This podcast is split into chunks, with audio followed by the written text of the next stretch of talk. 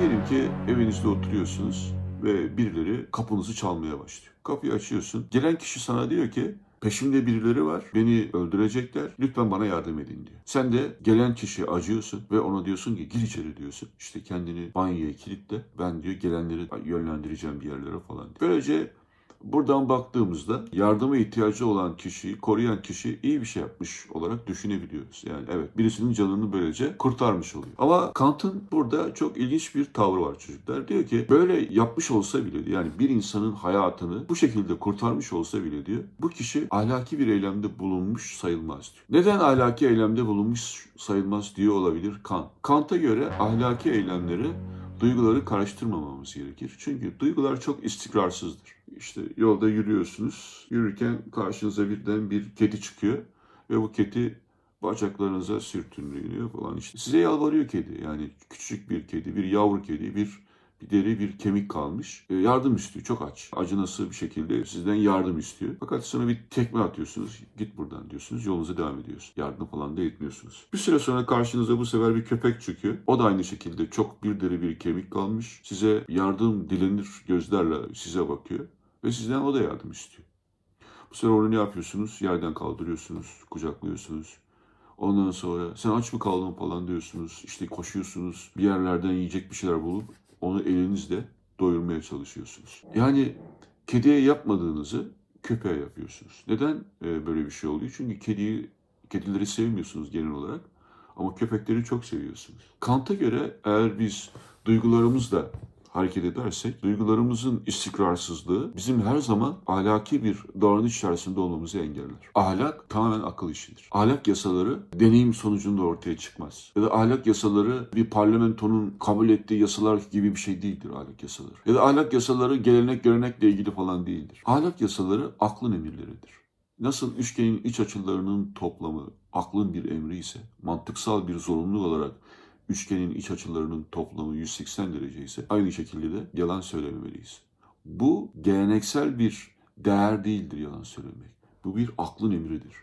Kant'a göre bu bizim ödevimizdir. Ahlak yasasına uymak bizim ödevimizdir. Bu yasaya uymak bu yasaya göre yaşamak bizim duygularımızla ilgili bir şey değildir. Bu doğrudan doğruya bizim uymamızın aklen zorunlu olduğu bir ödevdir. Biz birisine bir bir eylemde bulunurken bu eylemi duygularımızdan hareket ederek değil, sevmek, nefret etmek, kıskanmak falan gibi ahlak yasasına uymak zorunda olduğumuzun bilinciyle bu tür eylemlerde bulunmalıyız. Örneğin sen bir doktorsun, bir hasta geliyor, işte senin siyasi görüşlerine tavan tavana zıt bir tavrı olan kılığıyla, kıyafetiyle, davranışlarıyla falan tavrı olan bir hasta. E ne yapacaksın? Ben senden hoşlanmadım diye senin tedavine ihtiyacı olan bu kişiye tedavi etmeyecek misin? Eğer Kant'a göre ahlaklı bir insansa böyle bir durumda duyguların işin içine katmayacaksın. Senin görevin tedaviye ihtiyacı olan kişiyi tedavi etmek. Ama mesela senin hareketlerini, senin davranışlarını, senin duyguların, işte siyasi eğilimlerin, dini inançların vesaire işte bu gibi şeyler eğer yönlendiriyorsa sen bu duygularla insanlara yaklaşıyorsan örneğin bir doktorken ya da bir hakimken düşünün yani. Hakimsin, mahkemedesin, karşında hoşlanmadığın bir hayat yaş tarzı içerisinde olan bir kişi var. Bu kişiye yardım etmeyecek misin? Ya bu kişiye adalet dağıtmayacak mısın? Taraflı mı davranacaksın? Kant'a göre duyguların işin içine karıştırmayacaksın. Yardıma ihtiyacı olan bir insana yardım etmek bir insan olarak, olarak senin görevin. Ve ona o yüzden yardım etmelisin. Diyor Kant. Kant'a göre önemli olan niyettir. Ben e, ahlaki eylemde bulunduğumda eylemimin çıkış noktası nedir? Hangi niyetle ben o eylemde bulunuyorum? Kant'a göre önemli olan budur. Örneğin ben yine sokakta yürü, yürüyorum arkadaşlar. Bir arkadaş geliyor, bana bir omuzla çarpıyor kasıtlı olarak. Sonra da dönüp bir şey mi var birader falan gibi bir şey yapıyor falan. Ne kadar kötü bir davranış. Yani ahlaken de yanlış bir davranış. Başka bir insanı kışkırtmak, onu üzmek için bilinçli olarak yapılan kötü bir eylem. Buradaki niyeti biliyoruz. Ama bir de şu da olabilir. Mesela bir e, sokakta yürürken bir kadın sana sert bir şekilde vuruyor. Yürürken şöyle bir omuz vuruyor sana falan.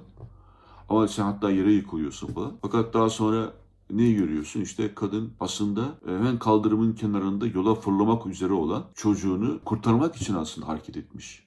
Ve o sırada gözü bir şeyi görmediği için sana çarpmak durumunda kalmış. Ama çocuğu ne yapacak? Kurtaracak. Ve kurtarıyor. Bu durumda peki o kadın hakkında ahlaken nasıl bir değerlendirmede bulunabiliriz? Kötü bir davranışta mı bulunuyor? Niyetini bildiğimiz için. Niyeti bana hakaret etmek değil. Niyeti çocuğunun canını kurtarmak olduğu için yaptığı eylemi ahlaken yanlış bulunuyoruz. Ama bir öncekindeki niyet onun eylemini kötü yapmıştı. Ahlakta önemli olan niyet. Yani sen mesela bir bakkal işletiyorsun. Bütün müşterilerine çok nazik davranıyorsun. Hile yapmıyorsun. Çok dürüst bir bakkalsın. Ama bunun için yapıyorsun. Ben eğer böyle olursam daha çok müşteri kazanırım diye yapıyorsun. Kant'a göre bu ahlaki bir eylem olmaz. Sen ahlaklı bir davranış içerisinde değilsin. Neden? Ve hesap içerisindesin çünkü. Yani insanlara karşı, müşterilerine karşı dürüst olmak zorunda olduğu için dürüst değilsin. Dürüst olarak daha çok müşteri çekmek için dürüst oluyorsun. O yüzden burada ne var? Bir hesap var, bir koşul var. Kant'a göre ise tam tersine.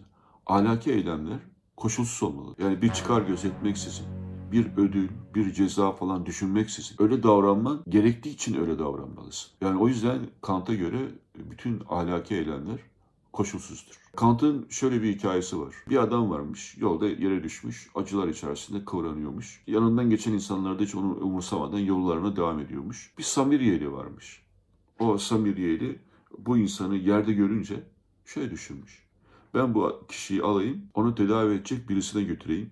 Çünkü bu böyle yaparsam bir hayır kazanır. Kant'a göre bu ahlaki bir davranış değildir. Yani sevap işlemek için bu insana yardım ediyorsun. Sonuçta o insanın iyileşmesini sağlayacaksın.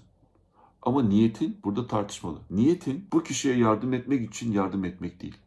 Yani yardım etmek bir insan olarak senin ödevin olduğu için yardım etmiyorsun. Cennete gitmek için, sevap olduğunu düşündüğün için bu kişiye yardım ediyorsun. Yani diyelim ki inandığın dinde diyelim e, yardım ihtiyacı olan kişiye yardım etmek zorunda olmadığın hükmü var. Ne yapacaksın yani? Yardım ihtiyacı olan kişiye yardım etmemin dinen bana hiçbir faydası olmayacağını düşünüyorum diye yardım etmeyecek misin ona? Kant'a göre ve bütün ahlaki eylemlerimiz koşulsuz olmalıdır. Hesapsız olmalıdır. Bir ödül kazanmak ya da bir cezadan korktuğumuz için falan iyi şeyler yapsak bile o yaptığımız şeylerin ahlaken bir değeri yoktur. Aslında böyle yaparak dinle ahlak arasındaki ilişkiyi tartışmalı hale getiriyor. Farkında mısınız? Yani e, söylediği bir nevi şöyle bir şey oluyor. E, insanların ahlaki eylemde bulunurken ne ticari, ne toplumsal onay, takdir, yani ne de dinsel ödül gibi ya da ne polisten ne mahkemelerden korktuğu için değil. Ahlaken iyi olmanın, ahlak yasasına uymanın en doğru tavır olduğunu hiç tartışmasız bir şekilde ahlak yasasına boyun eğmenin bir insanı değerli yapan tek şey olduğunun bilinciyle insanlar ahlaki eylemde bulunmalıdırlar diyor Kant. O yüzden ahlaki eylemler Kant'a göre arkadaşlar koşulsuzdur. Ve bir hesapla insanlar ahlaki eylemler içerisine girmemelidirler. Yani aslında Kant aydınlanma nedir yazısında diyordu ya işte insanların olgunlaşmasından, erişkin olmasından bahsediyordu. Aslında şöyle bir şey söylemiş oluyor Kant. Bir çocuk, uslu bir çocuk oluyor diyelim. Ama neden uslu bir çocuk o çocuk? Bana aferin desinler diye. Bana işte haçlık versinler diye uslu oluyor. Ya da beni cezalandırırlar diye eve zamanında geliyor. Neden? Çocuk çünkü. Ya onun için yani neden eve zamanında gelmesiyle ilgili bir bilinci yok? Neden insanları rahatsız etmemesi, diğer insanları düşünerek eylemesi gerektiğine dair çocuğun bir bilinci yok.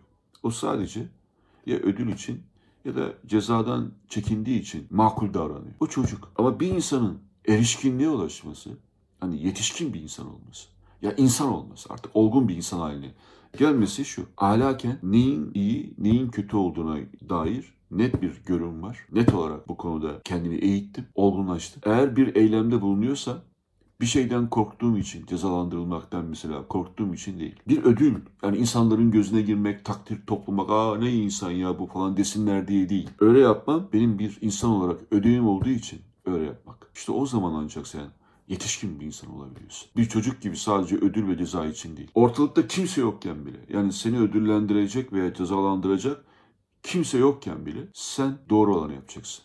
Teolojik açıdan bu da bir problem. Ortada tek bir polis yokken, tek bir mahkeme yokken bile seni gören bir tanrı var ona göre davran dediğimizde hala bir çocuk gibi ondan çekindiğin için iyi eylemde bulunuyorsun gibi oluyor. Ya o çocuk bir türlü büyüyemiyor bu yüzden. Kant'a göre. Kendisini cezalandıracak tek bir kişi yokken bile bir insanın doğru eylemde bulunabilmesi gerekir. Ancak o zaman erişkinliğe ulaşabiliriz diye düşünüyor. Kant arkadaşlar. Bence bu çok ilginç bir tavır.